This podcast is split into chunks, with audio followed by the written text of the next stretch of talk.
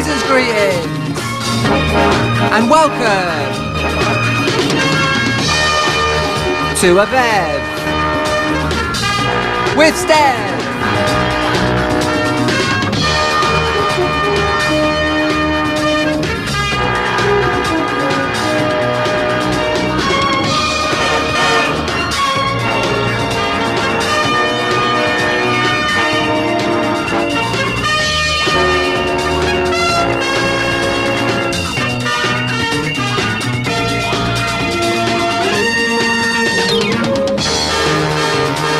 Episode 45.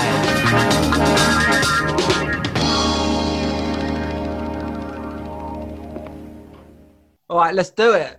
Welcome to the Paul Weller episode. I'm here with Steve. Hello, Steve. Hello. That's confusing enough for you. I'm Stev, on- obviously, and I'm here with John. Hello. You're in I Fleetwood Mac, the, aren't you? the, the Mill Island Band and the fabulous Steve Mahoney and the Milshakes.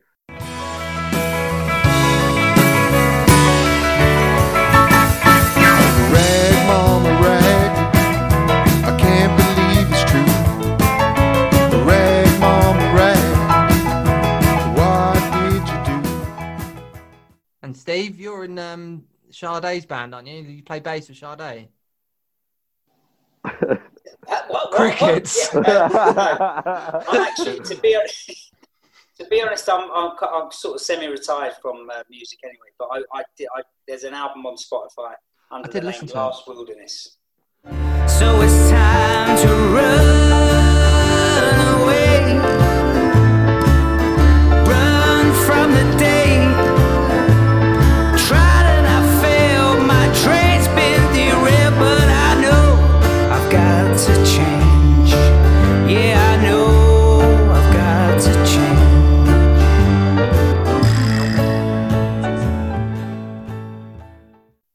what we're going to do, same as the other episode, which was Neil Young, and we're going to do Paul Weller. He's done last time I did this Wikipedia, but I'm going to try and do it for my head.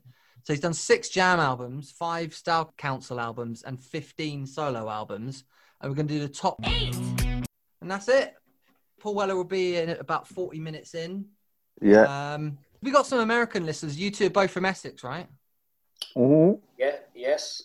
So if you've heard of the Essex Mail around the world, this is truly it. People think I'm from Essex as well, but I'm from Harrow, which people think's posh, but it's actually one of the biggest shitholes in London. I thought Right, you so- from Pinner. Nah, that's what I say. Well, that's where I live. Yeah. That's where Elton John's from. So that's like Hampstead, but like a sort of Brexit version. You know, I, like I ang- know I know nothing of West London, so I don't even I don't know where any of that is. Harrow, Pinner. culturally. There's loads of angry people on mini roundabouts, like in their cars. Um, Isn't it Heathrow? Hmm. That kind of way. nah, Harrow's No, it's further between. north. It's, yeah, it's between Wembley and Watford. Uh, no man's land between Wembley and Watford. The reason I'm a Springsteen fan, I think, and my dad is because I'm from the darkness on the edge of town. That's what Yeah. I used to say to The suburbs. People in America. Used to say like I'm like a New Jersey guy from London, so whatever that means, like I'm blue Well, collar it's or like some shit. uh, maybe that's why we like Paul Weller because he was uh, Yeah, b- from the burbs. Similar kind of thing. And actually, me and John, Just were, were really, we were we were in the sort of London borough of Essex, you know, so like Yeah. bor- borderline London, Havering. which Hmm. was kind of the same. You were- you were 20, 30 minutes in, into the central London, but Yeah, so it wasn't quite, you know, on a helicopter. Wasn't countryside. yeah. It comes under East London now, doesn't it? Romford and Yeah. that. It's Havering, uh, London Borough, Havering. Ah. Get the fast train straight into London. Get out of there. Which becomes the sick train when you get the last one because vo- My the one was- comet. Yeah, my one's Euston to Milton Keynes or something, where you see women that are trying to be so like decadent six hours ago I've got like two whoppers and you know anyway Yeah, exactly the same. Everyone's the same. yeah Yeah. and people actually start talking to each other then just as they're blacking out Yeah, it's the work. I'm coming last time I was coming back. I think Spurs Champions League final, and I was sitting on. You know when you're sitting on your own and you're on the last train and you don't want to see anyone talk to you. They have my hat down and that. People just got on and just started talking at me. Yeah. Just like, oh, you just like, oh, I just want to, just want to go to sleep. Just be on my own.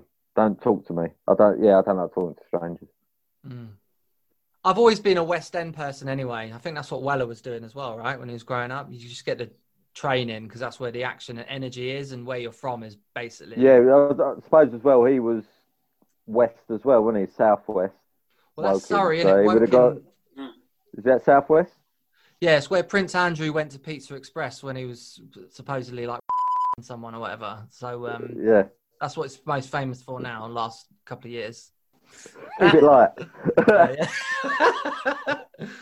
Yeah, I won't go into Epstein. I've got a joke about Epstein. I won't go into it. All right, should we do what? number ten? Manager? Yeah, he's actually uh his he was cremated or something around here. There's a synagogue. It's like five minute walk from me. I've got my Oh. mate's app. I should mention my mate Worth's app, Singing Streets. If you're into music, check it out. I've showed you, haven't I? It's amazing. Yeah, it looks app. great. Yeah. So location based, wherever you are, you fire it up and it goes. Oh well, earlier I was somewhere and I showed it to my mate and it's Liam Gallagher lived there and uh, it, this is like Britpop land in it- here in it. So um, yeah, it's a good app that. Um, Has he got? Has he got the location of Steve Marriott's death in Essex? We went there, didn't we, Steve? there's only like one. First time for We had a nice, we had a nice afternoon there. Couldn't Look- find look- it. Looking at where Steve Marriott died. Did you really? You went to? It's like a cottage or something, isn't it? Is it Yeah, like a the small first village? time uh, Victoria met Steve and Vanessa, we took her to see where Steve Marriott died. That's right. And then she said, "Well, where, where did he die?" And we said, "Well, obviously the house Ah, it's right there. Where it burnt down. House burnt down, so it's not even there. Is it not there anymore? It's not even like a Nando's or There's anything. nothing there. Exactly. Daughter's around, isn't she? She does music. Mollie Marriott. isn't it? Yeah, is she any good? Yeah, I've seen a couple of bits actually on YouTube. Just- I, I hate to like to. admit- I think she just does like generic soul. Yeah. Is that is that fair? I don't know. Yeah. I'm sure. She like Joss Stone without the legs or the voice. Yeah. As long as she's not as pretentious as Joss Stone. Did Joss Stone ever have a hit? Or Yeah. I, I, the one thing that comes to mind now is I worked in a chip shop in New York with this guy called Kane, and he um he was Australian and he went out with her. So she, she came in the chip shop and he chatted her up and he actually I don't know what exact I didn't know him that well, but that was the thing that had happened that week or something. a chip shop in New York? yeah, Well, fish like, and not, chip not shop. like fish and chip shop. Yeah, called a salt and called a salt. Was it battery. like? Did they do it as like a British thing? Yeah, it's a gimmick. Yeah. So, oh, you you were bound to get a job there then. Steve, I bet that was the easiest interview you've ever been in. You walked in, said, "Hi, I'm after a job." Right, put the apron on. But I was bombing about Oh. on a moped, delivering fish and chips, and um, Oh, which was all right in the summer. But when it got cold, you, it's, you're fucked. And even in the summer, the wind was like a hairdryer. Like when it's hot as fuck, when it's on the top thing. So how long were you in New York for, Steve? it was three years total. But I was working Oh. there like six months. Yeah, that was all right. But I didn't see Joss Stone. But there were lots of people like that coming in, like uh, Sigourney Weaver, uh, Mike Myers. When I wasn't, while I was out on the bike, and it was like a Yeah. celebi, like British place where you get Yeah. tea and cakes and shit like that. Well, because Sigourney Weaver's into the British thing, and Mike Myers, obviously, his parents were Scottish, I think. weren't they? Scousers, Scousers, I think. Scousers, that's it. That's I it. thought Sigourney Weaver was all right, but I actually got a bit spicy with her. I don't know why, because she went, "My husband's Scottish, but he would never come in here like a gimmick English place." And I went, "Well, my dad's Scottish," and I was getting a bit spicy. I was like, yeah. "Sounds a bit daft that you wouldn't come in." yeah. Anyway, I'll stop wasting time. Who wants to go No, first? I got quite interested. I know it's just like bragging about my fucking chip shop life. Um, I never worked on never worked on the fryer. Right, Doing who's, as well. no, I didn't. I've never. Do you know though? It's one of my favourite jobs, just delivering chips, just being a delivery guy. Well, if you're in New York as well, it's better Yeah. than doing it in London, isn't it? You're Yeah, in if I New was- York, it's like Yeah, if I was in Beirut though on a bike delivering curry, that wouldn't Yeah. work. the Lebanon. Yeah. eight, Right, number eight, John. What you got? I have gone for a Jam album, one of three on my top, eight, and this one's Setting Sons.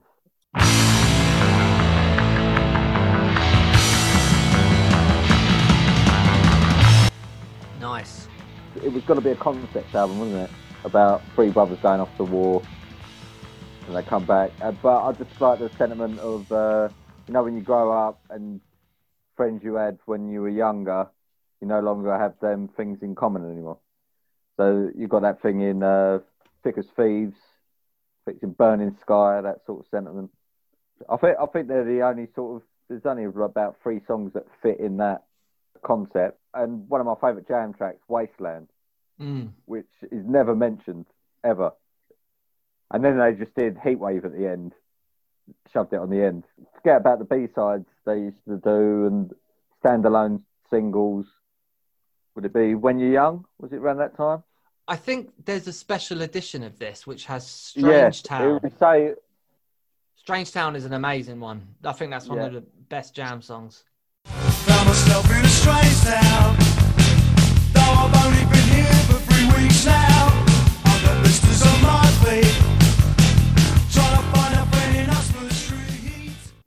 Walk and walk and talk in four four time. I love it. lyric. And you know, think- he's 21. yeah, I Yeah. couldn't even spell my own name. Mental. Twenty one. Twenty one. I had a pint of nasty on my birthday. I remember, which is a pint of shots. That's the sort of It's thing I was doing at 21. Girl on the phone, the leg, the leg measurements and the size of my cock. Great lyric. Nice. And obviously, Eton Rifles is on it. Uh, Thick as Thieves. The, these jam albums were like best part of 30 minutes. They were they were Yeah. quick, they were energetic, they told Like a good Beatles story. albums. They were Yeah. done, you know, they were just like and you can there's just loads of energy. Like I mean, I know a lot of people like in the city and modern world as well, but for me like the jam sort of matured and showed their worth. You got all mod cons, setting sons, sound affects, Yeah, them back three. to back within two two and a half years. I think they Yeah. released. That was really strong. Yeah, it's quite nostalgic for me because when I was getting into music and forming Yeah. the first band when I was a kid at school, mate Ben from school, his mum was really into the jam, and I just had the greatest hits. His his his mum and dad had all the vinyl. They were of the age they were the, they were like fifteen when the jam came out. When I was 17 or 18, I was into the jam, but just, what was it, 20 years too late. They definitely speak to sort of a teenager type Yeah. thing. That's why I think a lot of jam, original jam fans can't get over them. Yeah. Yeah.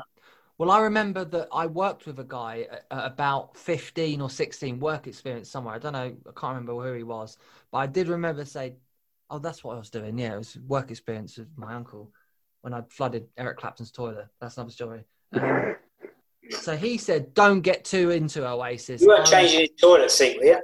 no, I was decorating. My uncle was a gold leaf decorator, and Eric Clapton had a um, a house on um, Kensington Church Street, and I was 15. So it's that time, you know, when you get a week out of school to um, Yeah.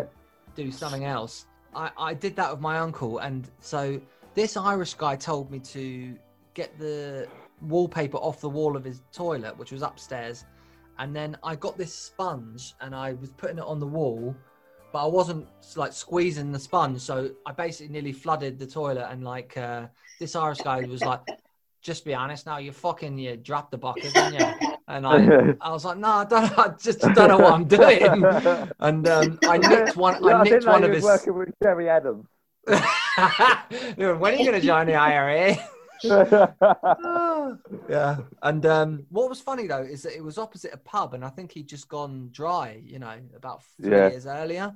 And so I do remember that slightly. He had like a room full of guitars, and I wasn't playing guitar yet. I don't think. You know, when it's like 30 or 20 years ago, it's very foggy. But I do remember Yeah. that I nicked one of his soaps, and I had one of his soaps, and someone I used to play cricket with broke it in half, and all this stuff. But yeah, I did paint Eric Clapton's house. But when I was doing that, some decorator bloke said, don't get too into Oasis because I was too into the jam. And then they broke up and I was very one track about it. And I think a lot of jam fans were like football fans. They weren't really, because I still Yeah, have mates yeah. from, from back in the day who like, that's a bit pretentious. You li- I remember when I was listening to the band, actually, I was listening to The Weight and I gave it to a mate, hmm. you know, about 15 years ago. And he went, oh, it's a bit muso, innit? And I was like, no, it's just the next step. what the man." weight? The weight? Yeah, I mean, What? Yeah. What? Three three chords? yeah, well, no, he weren't a musician. He was like, you know how guys like that we grew up with or whatever, like you're an Yeah. Oasis fan, you're a Stone Yeah. Roses fan. It's like It the was, team you yeah. support. Yeah. very It's tribal. like- Mu- music can be very tribal when you're growing Yeah. up. We've all been there. You wear the clothes, you have Mm. the haircut. This is it's beyond just the music. It was like it's Yeah. tribal. They are Cultural. everything to you. Yeah. And you grow up with them, and I guess you you assume that their journey is going to carry on with you. So when, when they say no, actually we're, we're done now, it's like what, what what what about me? Think about me. You know, it feels Yeah. like it's, it's your thing, like and it's going to be there forever. And then when it disappears, I, th- I think the magic of that as well is that like you're the same age as the artist, or they're like five years older or Mm. six years older. So they're like an older brother. So Paul Weller, who was 21, and I think the fans were 18 or whatever. Yeah, And yeah. you know they haven't grown out of it, and it's almost a conservative mindset. And he's done a good job, Weller, because he's still Yeah. trying to do all this mad stuff. And it's like, oh, the jam was better. I remember at a Weller gig somewhere because I've seen it about 20 times. It was a very Yeah, reliable gig, wasn't it, back in the day? yeah. I remember this guy next to me. Just he was. We were about fifteen songs in. He played like his whole new album and then a couple of weird songs, album tracks, and he just went Tube Station. No, yeah. Has he, never been to a Weller gig before? He was Right, about he thinks 40 he's then. start playing down in the tube stations at midnight. he wanted it so bad though. It's like Proper gammon. It's, yeah, it's you've got to be a bit more open minded and like he's not Hmm. just playing going underground and fucking. Because you know all these people that Do do, you- that, they can't sing them anymore. They have to change the key, and it's if you have to do that, But it kind of means you've got to move on a bit. You know what I mean? When me. he does when he does do jam songs, he does them in the same key, yeah, but he, he just sings them a bit differently. when he first started tapping into jam songs and a couple of Style Council songs during his live sets was really when it sort of sparked my interest more in jam and Style Council stuff, if, if I'm honest. Hearing him do songs like In the City and uh, Man in the Corner Shop and stuff, I like the way he was doing them live with his band. Not now, but you know, 15 years ago, whenever it was, 20 years ago that then hmm. made me listen to the album tracks. Even when he does a jam song now, it sounds like a Paul Weller song. I mean, I love Town Called Malice, but if I never heard it again, I wouldn't be sad. well, it's the last song usually, isn't it? And it's like all these blokes throw Yeah. pints of piss in the air, and like It it's does. a party, It isn't it? was- for people of our age, it was played at every indie disco. That's Sure. one of Weller's songs. It's just like it's out there for anyone. It's Yeah, like no one even. it's in it, it's in the there's a lot canon. of people that listen to it don't even know who wrote it or who who it's by. It's just like it's a massive pop song. Isn't it? Time is short, life is cool, but it's up to us to change. The time won't matter.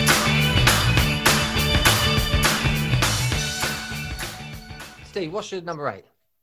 I've gone Wildwood. I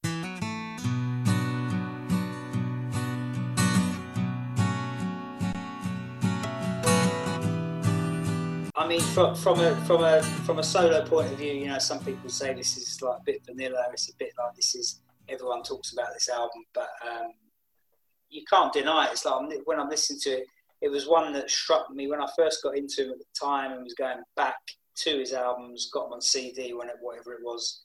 You just couldn't deny the the track listing. You open with Sunflower, what a tune! It's always been one of his live, you know, standout songs. It still sounds great live even now. Can You Heal Us, Holy Man, Wildwood, Pictures on the Wall, you know, The Weaver, Foot of the Mountain, and, and, and the last track is Hung Up, which is like one of my favourite songs by it.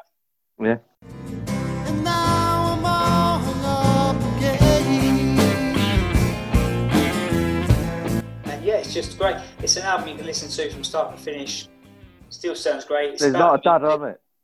And Great as songs. I say, it's got a couple of his, like, to me anyway, some of his, if we were doing like a top 10 songs of his, you know, Yeah. Sunflower and Hung Up on their Yeah, own. me too. They're, those two would be on my top ten Weller songs, actually. Yeah, Yeah. as well.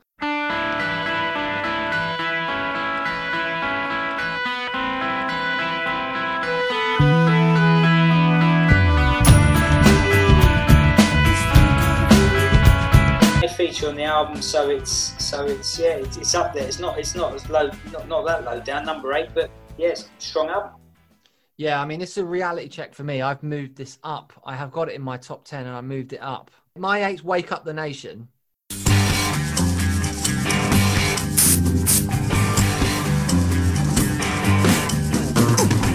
Cool. Yeah. Wake No. Up the Nation is the metallic Simon Dine album after 22 Dreams. Lots of weird tangents, kind of a, almost like a jam album in the modern era. Trees, Yeah. trees as well, like a four minute, four minute opera going on there in trees. Yeah. You know, just like Very interesting trees, yeah. Uh, very original and very brave to do that.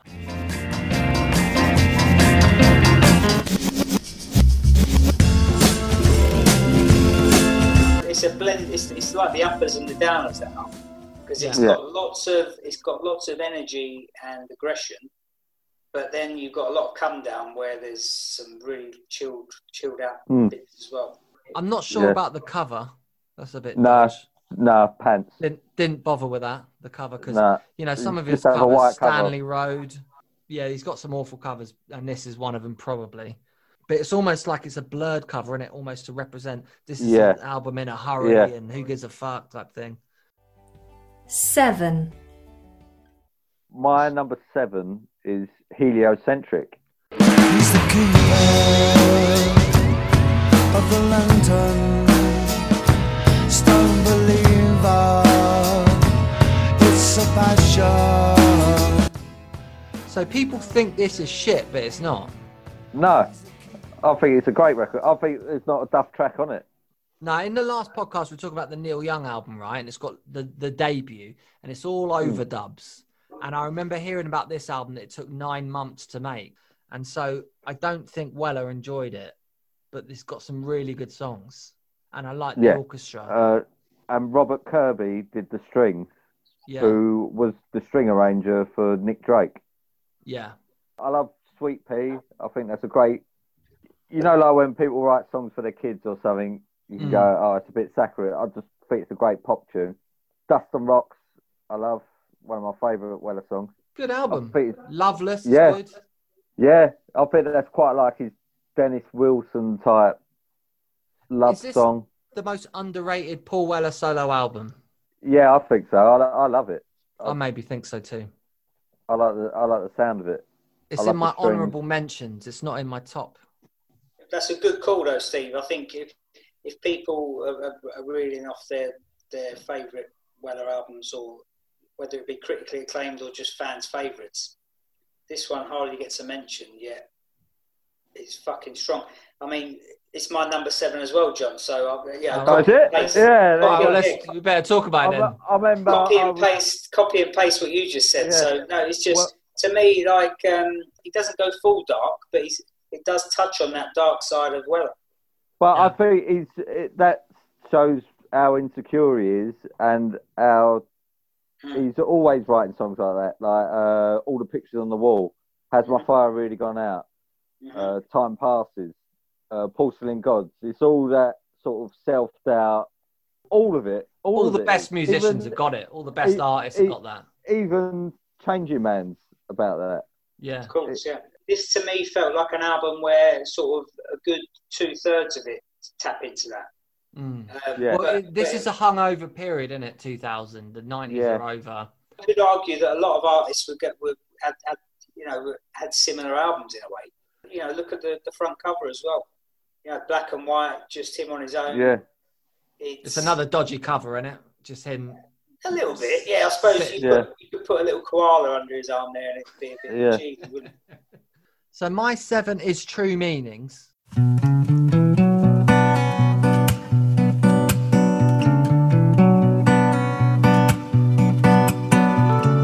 Yeah, this is so. This is Paul Weller to me.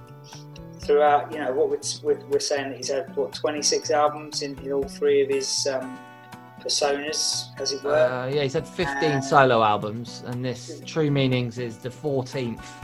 yeah, but including the other two, but what we're talking 26, 27 albums, aren't we? Yeah, we're up there, and it's But amazing like writing. And, and to me, this is probably his most introspective, stripped down, as close to what you'll get to like Weller just sitting there with an acoustic guitar, telling Yeah. you what's on his mind, kind of thing.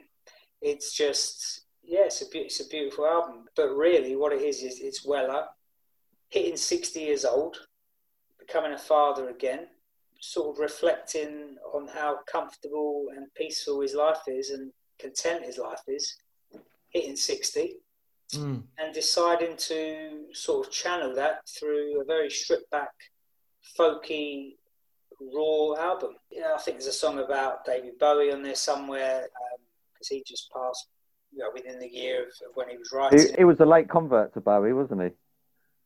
was it? he- I, yeah, he- me too. used In to that I'm not converted yet. Yeah. No, but Weller was like he used to say like even in the early two thousands that oh yeah Bowie's well overrated. Then he really got into it. Yeah. But I, I think I think Bowie's got a couple of tunes. I don't think he's like the god. no. I, I appreciate that he like reinvented himself every couple of years, but people like his biggest fans are very easy to forget some of the shit that he put out. Yeah, exactly. I don't think Weller's ever had a Yeah, long thi- fallow, exactly. I fallow think it's- period. This is what we were saying. Weller, Weller's can, better than can tap into Weller can tap yeah. into genres, but you know what Weller still has? Are we allowed to put out a podcast? Weller's Yeah, I just did. I think Bowie's overrated, and I think millennials have, have latched onto Bowie in a Yeah, fashion way. yeah. I think Bowie is the new Ramones T-shirt. I think. I think, like, Yeah. yeah, right. Bowie said everything. Fuck Yeah. off. I think we can all agree with that. Tin, Tin Machine. You little wonder. You little wonder.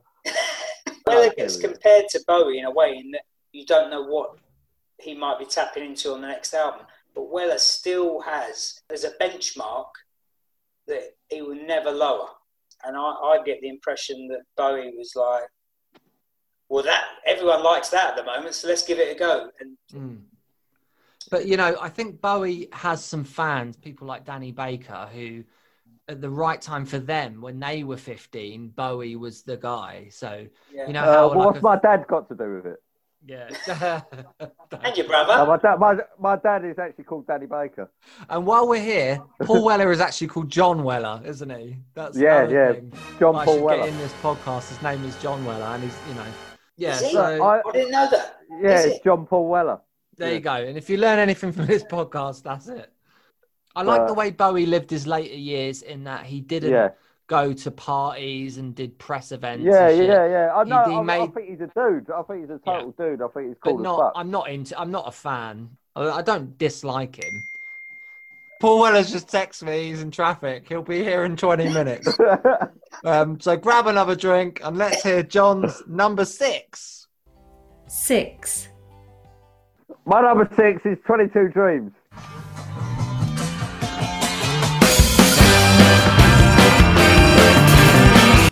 Why is that Yeah. then, John? because I it mean, was like, it was quite. It, do you? No, no, no. In fact, it's like it's nearly my number one. Yeah. Uh, I thought it was Rebirth. Mm. Since Heliocentric, it felt like it was still doing the 90s thing. Mm. It's just got everything on it. Apart from Chicago House, it's got like every sort of genre you can think of and every influence that it's had. It's got proper freeform jazz. That song for Uh, Alice. Yeah, Yeah, Alice Coltrane. brilliant.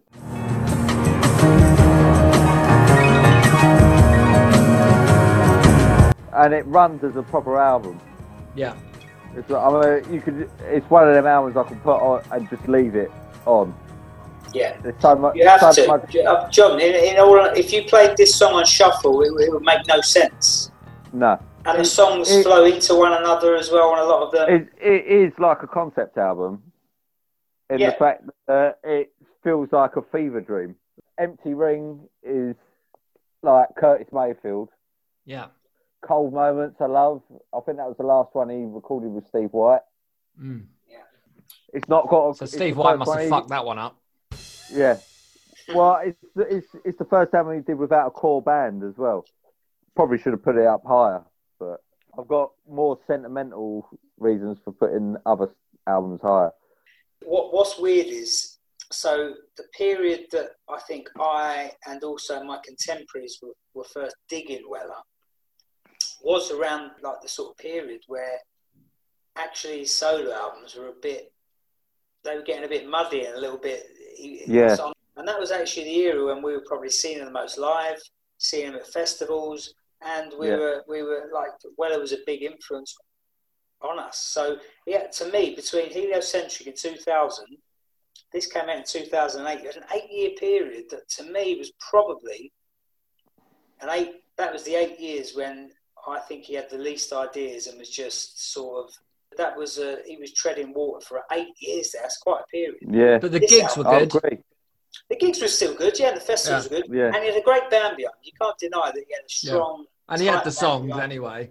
But a change, Yeah. a change was needed. He made that change, and this album took me by surprise when it came out. Yeah.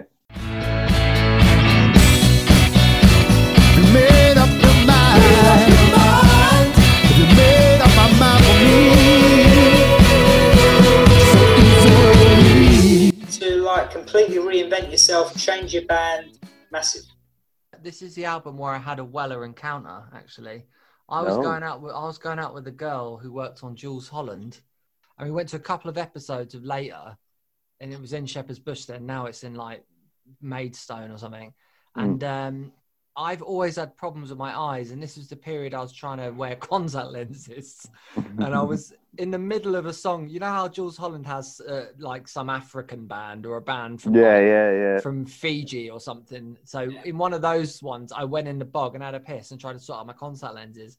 And I was fucking about my contact lenses, and I heard the door get kicked open, like kicked like a like a football fan or something, like where his team was losing. And it was Weller, and I was just trying to sort my eyes out. And he like gobbed in the cubicle, and it was like he was really yobbish, and it's really weird. And like, yeah, I Yeah. think he was still drinking. Yeah, he was, The yeah, fact that he'd done a new album and turned fifty, I think this is the end of him getting pissed and. But yeah, I never spoke to him. A because we're in the toilet, and B I was trying to sort out my contact lenses. But it was Weller, and I've had other encounters with Weller where Emily's seen him loads because he he lives right, at and so Yeah. she used to come out to go to work, and she'd walk, and he'd always check her out. And like one time, she looked back, and he was still looking like hanging outside his mini. but anyway, 22 Dreams is um yeah where I had a Weller encounter and uh, he was kind of the bogs were empty because the show was still going on, you know. And, Yeah. uh, yeah. If there was ever like a divorce album from a Jam fan, they would have Yeah. waited for this, heard it, and gone, right, that's it. I'm done with this guy. Yeah. that would have been 22 Dreams. Um, Oh, just right. one more thing. I'm glad. It, I'm glad he kept uh, Cradock on as well.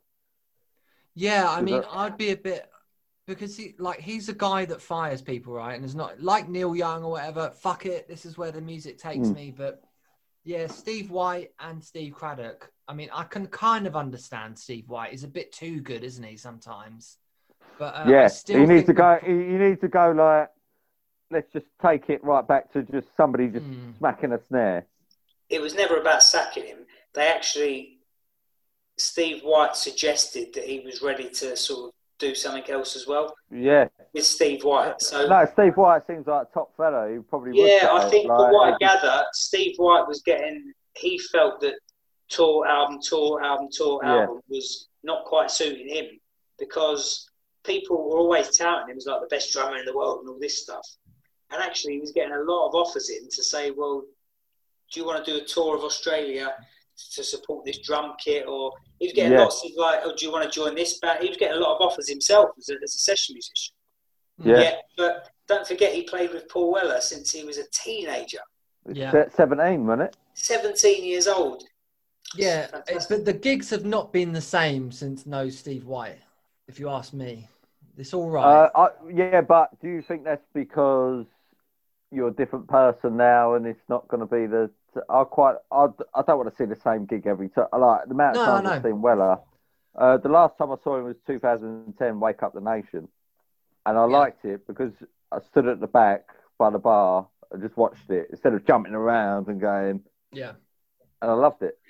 When he had a, he had a lineup for a few years that fitted completely right with the demographic of people. And if, if you watch the, it's on YouTube now, but if you had the DVD or you were there like John was at the Hyde Park gig, u- usually when you see a solo artist, you spend 80% of the time focusing the camera on, on the singer. the Yeah, solo artist, and, and not a lot of time on the rest. But actually, the, even the cameramen knew.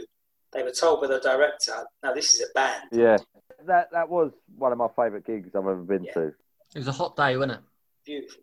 Yeah, that was, that was so. I just left school, I was 17, coming up to my 18th birthday. That was Steve Cradock was wearing a seven-piece suit. It was about 90 yeah, degrees. yeah, yeah, yeah. Ridiculous. The whole gig. Fucking handkerchief. He looked like Doctor Evil. Yeah. Um, yeah, yeah. what, what number are we on? Six. Right, we're on six. For for six, I've gone for. Um, I've actually gone for his debut solo. So I've gone Nice. for Paul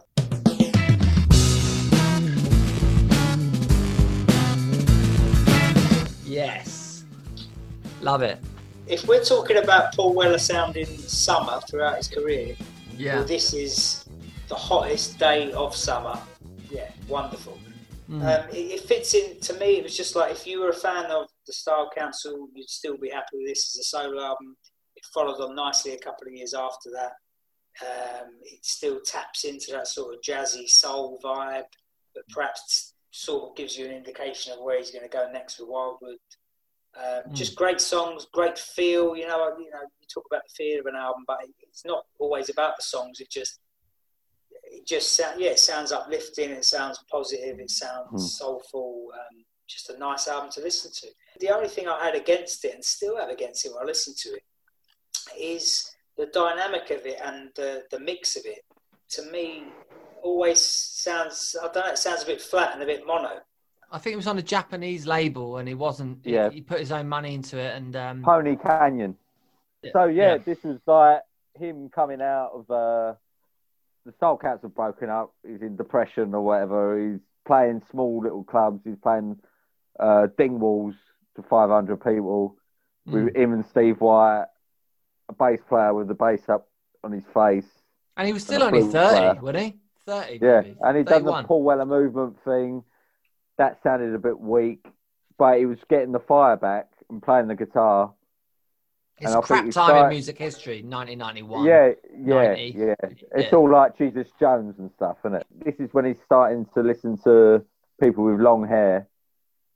It's the bridge between the Style Council and Wildwood, isn't it? Mm. My dad had this on a cassette or something, and I got Mm. into it. I love the song Cosmos. I think, and Yeah. Above the Clouds. I think they're big songs. Yeah, Clues, I love. That's a wonderful song.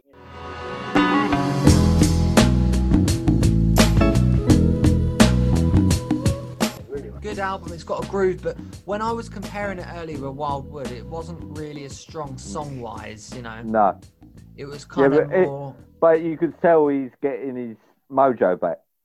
Yeah, And, and to just go with that statement of like Paul Weller, album name Paul Weller.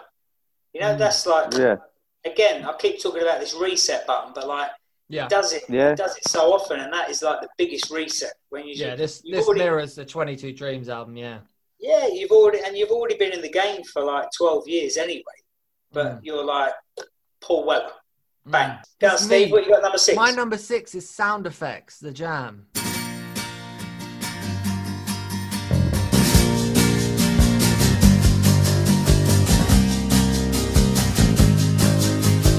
Oh yeah, this, this Oh, is in yeah. my. This is high up for me. It's hard to compare like a 60 year old Weller and a 21 year old, but I think this is good writing and a really good energy. This is one of the albums I've been like running to this summer. Great cover I'm looking at. Yeah, Yeah, pretty amazing green. cover. Start, that's entertainment. It's like an art rock album. It's the best sounding jam album. It's got arrangements. It, it's stuff like Start. What's that Mm. about? That's about the Spanish Civil War. Like people don't like people don't listen to the lyrics or do you know what I mean? It's a number one single about the Spanish Civil War. I didn't even know that myself, fire- mate. I, I, well, I it, didn't know that either. Well, I didn't know, know right, that John it either. means It's surely I- I not talking you're not bollocks. just making right, that right. So, no, no, it means I thought it was about So- vacuum cleaners in the Spa- 80s. the Spanish Civil War. You had all these people from different countries to fight against the fascists. Right. And then you had, uh, so if we can communicate for two minutes only, that would be yeah, a start. Makes sense. Means if we, we can only, it's not important for me to know your name or not to, I to know yours. It's genius. It's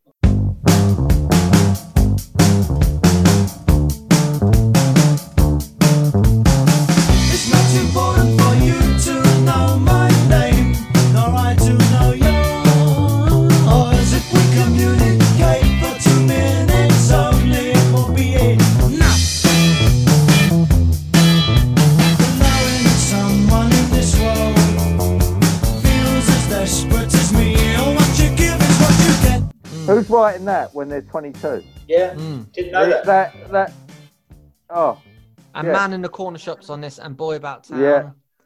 boy So, about yeah. town. But I'm different now. It's one of my favourite songs ever. So many strong songs, and massive songs. There's like sing-alongs. They've got great lyrics. They sound like- good. Like like Baker said, this is probably dynamically the best sounding Jam album.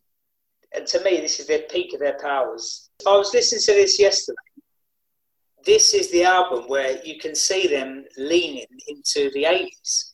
Mm. Where the 80s Yeah. went to be, you know, when you've got Echo and the Bunnymen, The Cure, George, Yeah, exactly.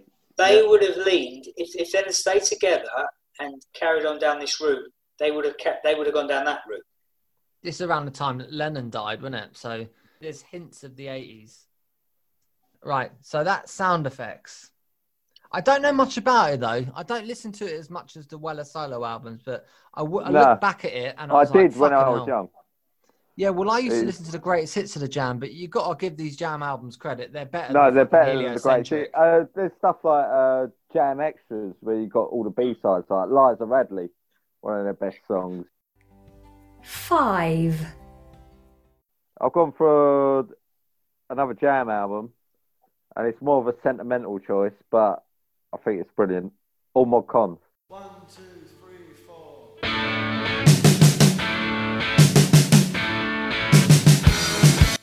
Mm. And that that's where I don't listen. I think the first album's good. I've listened to the second album. This is the Modern World, maybe once. Uh, it made me cringe a bit. But All Mod Cons, I think this is where he became a songwriter because he Yeah. he got told to scrap a whole album, and he went off to a caravan in Salisbury or wherever it is on the south coast, and wrote this album. Again, not a dud track on there. Yeah, What made? Why'd you say it's sentimental then? because it was the first Jam album I ever bought. Mm. I had the greatest hit. Well, my brother had the greatest hit. I got into that, and then met like one of my best friends, and his mum and dad were into the Jam. We used to listen to these albums. And I thought I've got to start buying the albums, so I got the bus into Romford, bought All Mod Cons, put it on my Discman. I was just, I remember it was raining it. Skipped anyway. It was raining horrible. Had it but clasped in my hand so it didn't skip. Mm. Yeah, I just I just thought it was a unbelievable album. I love the title track, All Mod Cons, one minute fifty. Uh, there's stuff underrated stuff on there like Fly. Obviously, you've got English Rose. That's been a bit overdone now. Uh, I think Tube Station's on there. Tube is the last song. Yeah, I just think it's when he became Paul Weller, the artist, Yeah. the songwriter. Yeah. Hundred percent. You could see it so clearly in that Mm. album. Whereas before, he's a sort of angry young punk, and he's the only one of any punk musician who's ever survived. Yeah. So five, I've got Wake Up the Nation for five. So um, All right. My five is the gift.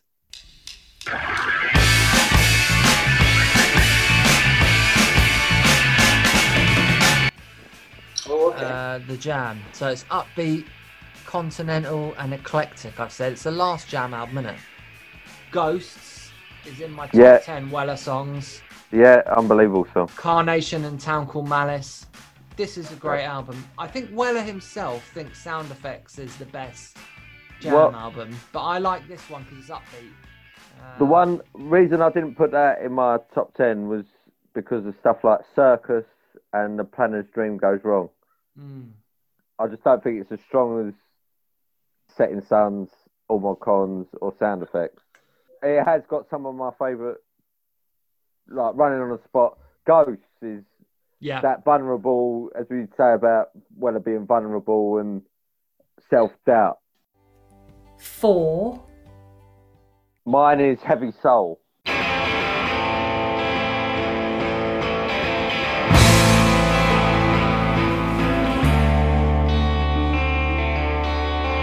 Nice. I think it's angrier than the preceding two albums, Stanley Road and Wildwood. Yeah. It's sort of like he's on the beat, if that sounds too pretentious. You know, He's a bit, Neil Young album. fried. Yeah. Yeah, mean. It's, yeah, yeah. it's his honey, or as you like to say, his honey slides album, is it? Hanging He's out on drugs on this album, yeah. I Yeah, mean, yeah. This is the album where it's like, if you don't like me, fuck off or something on the yeah, on the liner yeah, I, lo- I, lo- I love it when, yeah, I love that spikiness, but it's got Yeah. the vulnerability, as we said before, with I should have been there to inspire you, yeah. stuff like Up in Susie's Room. The only slight dud track, maybe Go- Golden Sands with Jools Holland playing the Wurlitzer, but it's like an update of Mustang Sally, and I fucking ha- hate Mustang Sally. Mm. But it's hard Uh, to follow it's, Stanley uh, Road, isn't it? Yeah, so he had to do so. I think he went right. I'm gonna be stripped down. Yeah. It's a three piece. But I love the song Heavy. Soul. It's got the rhythm of Neil Young as well. I think. Raw, yeah. Uh, yeah, and uh, I think it said about the lyrics. Yeah, I think he's one of the best lyricists. I don't know who you can say is better than him. Maybe Ray Davies, but over the breadth of stuff he's done. I think, yeah, Yeah. the thing about Weller is that he's written about everything. He's written about women and Yeah. love and being dumped, but also politics, friends. Yeah. Yeah. Uh, the mundane, the mundane, like yeah, we said about day jobs. Saturday's kids, and yeah, the heavy soul was when I got into him for Stanley Road, and they used to Yeah. deliver postcards to your house. I don't know if you yeah, remember that. yeah. They did it with Oasis and that, and they delivered the Well, thing. that's and that was the first you know- time you saw the album cover, and it was like it just said heavy soul on album that cover. wood background. After Stanley Road, maybe it's his best album cover, Yeah, it's cool. It's like pop art. Yeah. and uh, that's why it didn't get to number one because he was giving out postcards. Right. So they Yeah, discounted. Radiohead, wasn't it? It was the Yeah. end of Britpop. All right, Steve, what's your four? Yeah, so my my number four, I've gone for all mod cons. Nice. So we've covered that. 22 Dreams. So we've done that. Yeah, yeah. 3, Sound affects. There's not a dud on it. It's it's brilliant. Mm. If you're still listening, Paul No, Weller's just no. text me again. He's in a cab in Swiss Cottage and I'll be here in 10 minutes. And first, we're going to do our number three from Steve. Yeah, number three. Not. So I've I've gone number three. I've gone I've gone Stanley Road.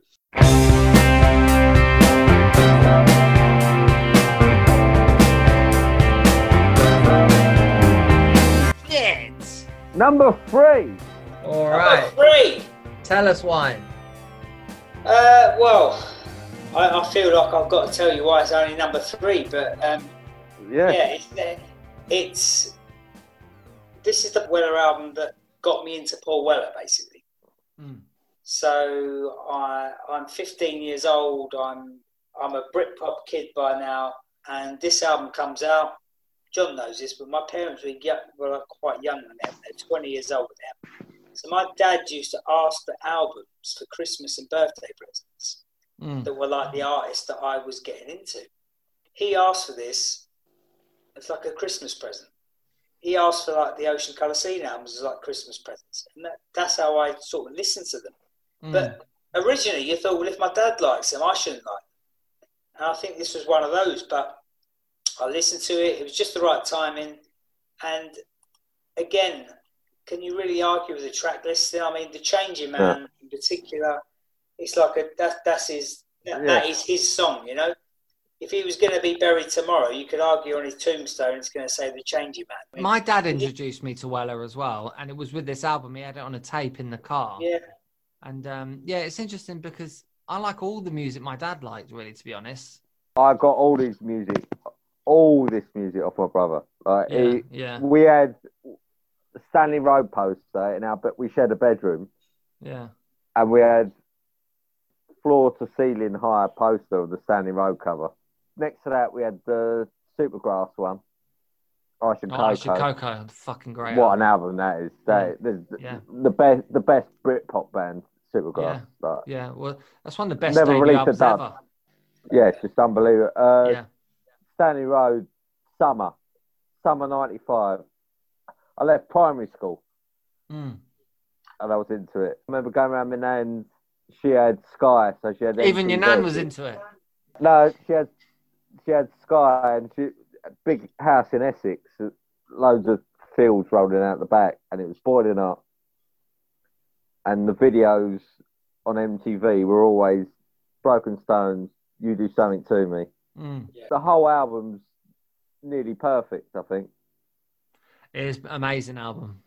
I've got to say, it's got a few of my favourite ever Weller songs on there. So it's Danny what's your number three, Stevie Boy? Paul Weller by Paul yes. Weller. So we've covered it a bit, but I've got it here number three. It's always going to be in my top five, but today I swapped it with Wildwood. Wildwood was three, and uh, now this is three. So um, Right. we discussed it though, haven't we? Yeah. If you're still listening, Paul Weller's in the cab now. He's in Finchley Road. All right, so Did he What are we his on now? uh, yeah, he's a fucking he's a great musician, but he's a wanker. He forgot his mask place is on again, didn't he? 2, Wildwood. Well, hold on. Wildwood's my number two as well. It well, a we've obviously got the same number one. Right. Yeah, me and John have got the same. Yeah, I was debating whether to put this number one or n- number two. yeah. Like, there- there's very interchangeable between the two. So, Steve, what's your number two? Uh, number two. So I've got sound affects for number two. Yeah, it's up there. I think we obviously we talked about this a little bit further back when I was trying to do this top. It wasn't all about me, me, me. It was about if he were to die tomorrow, what would what would you talk about? And if Hmm. you're talking about the jam, it'd be sound affects to me. We had the same number two, John. So we're both Yeah. on number one. 1, Right, drum roll, John. All You're number one. It's Stanley Road.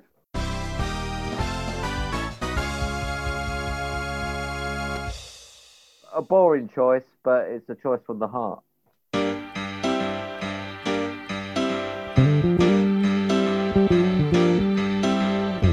Yeah, I mean, where'd you start? Is it a boring choice? Every song's no, a it's banger. not. I mean, What was weird? I think I, I put it at number three purely because it was. In, in obvious. many ways, you always, I don't know. You always think like the first album that I knew of this guy mm, can't be the best album, surely. But when I listened to it again yesterday, I was like, although it reminds me of the time when I got into him, it's still not. To me, is his best album. I don't know if it's his best. but It's my favourite album of his, though. Yeah, if he if he went out and did this gig though, start to finish, played Stanley Road live, no one would argue with it, would they? Even Jam Nah, fans. I was, uh, nah. He could do like four hits after, and he'd get away with that. Yeah, yeah. Do, do Tackle Malice at the end. Wings of Speed is amazing. We went to see him do him and Cradock in about 2007. We're doing an acoustic tour. We saw him at the Astoria. Mm. that's it. From what little I can remember of it, it was brilliant. Yeah, that's old London now, isn't it? The Astoria Yeah. and Metro and all that shit. Like when I was there a few months ago, they're building a new like Canary Wharf there. After the Really? virus, there'll be Oh. a McDonald's and a Primark, What? and we won't even know where we Oh, are. Thank, thank God for that. I threw Oh, a pair of trainers on Oh, top of the Dominion. Theatre about 10, no, about 15 years ago. And they might still be there because Dominion Theatre's still there.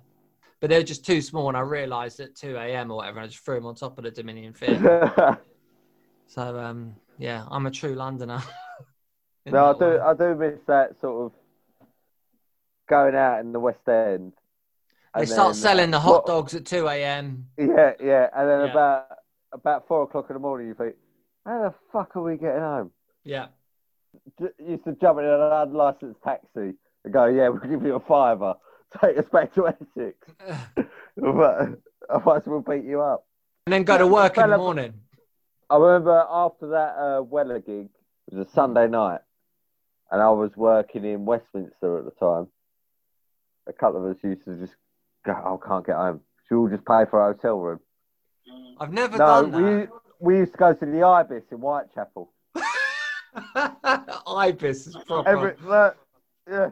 It It's not was made of polystyrene. No, but you think the price of the cab was about 30 Yeah. quid. No, it makes sense. There- and then you go, right, there's six of us.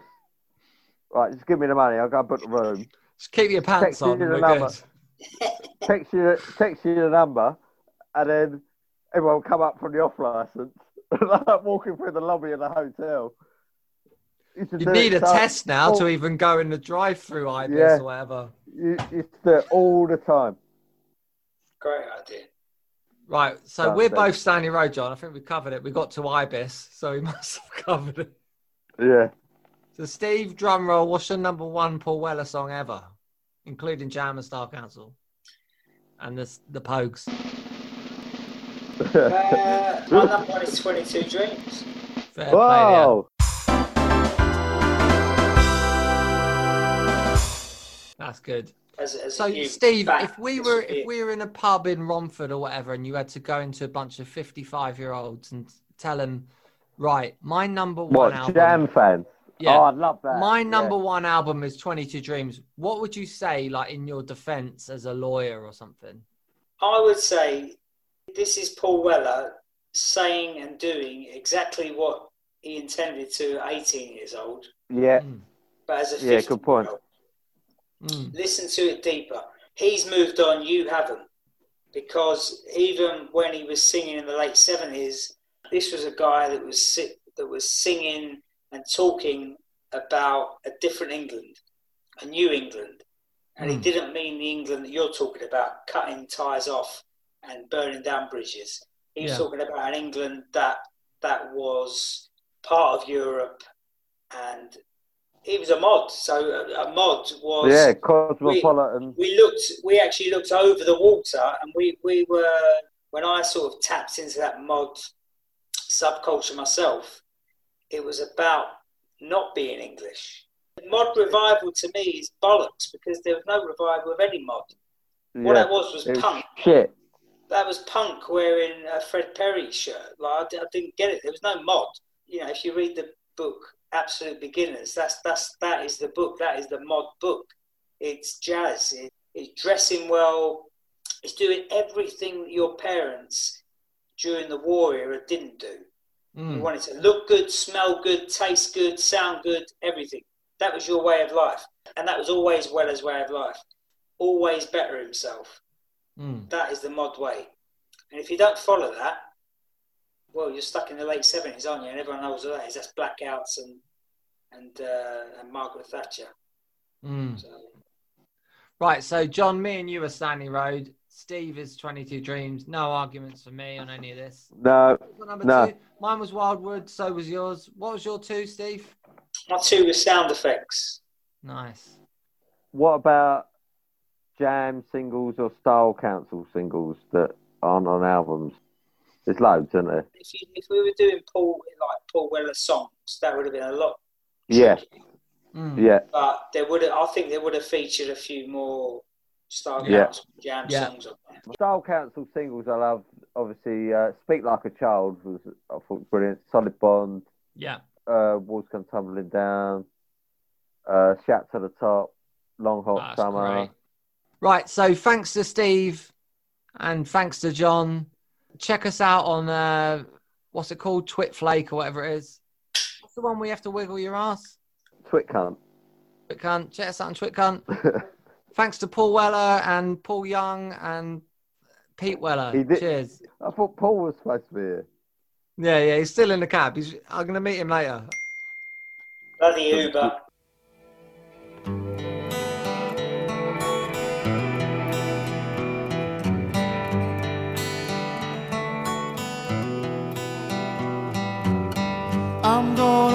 Clear out my head. I'm gonna get myself straight. I know it's never too late to make a brand new start. I'm gonna kick down the door. I'm gonna get myself in. I'm gonna fix up the yard and not fall back again.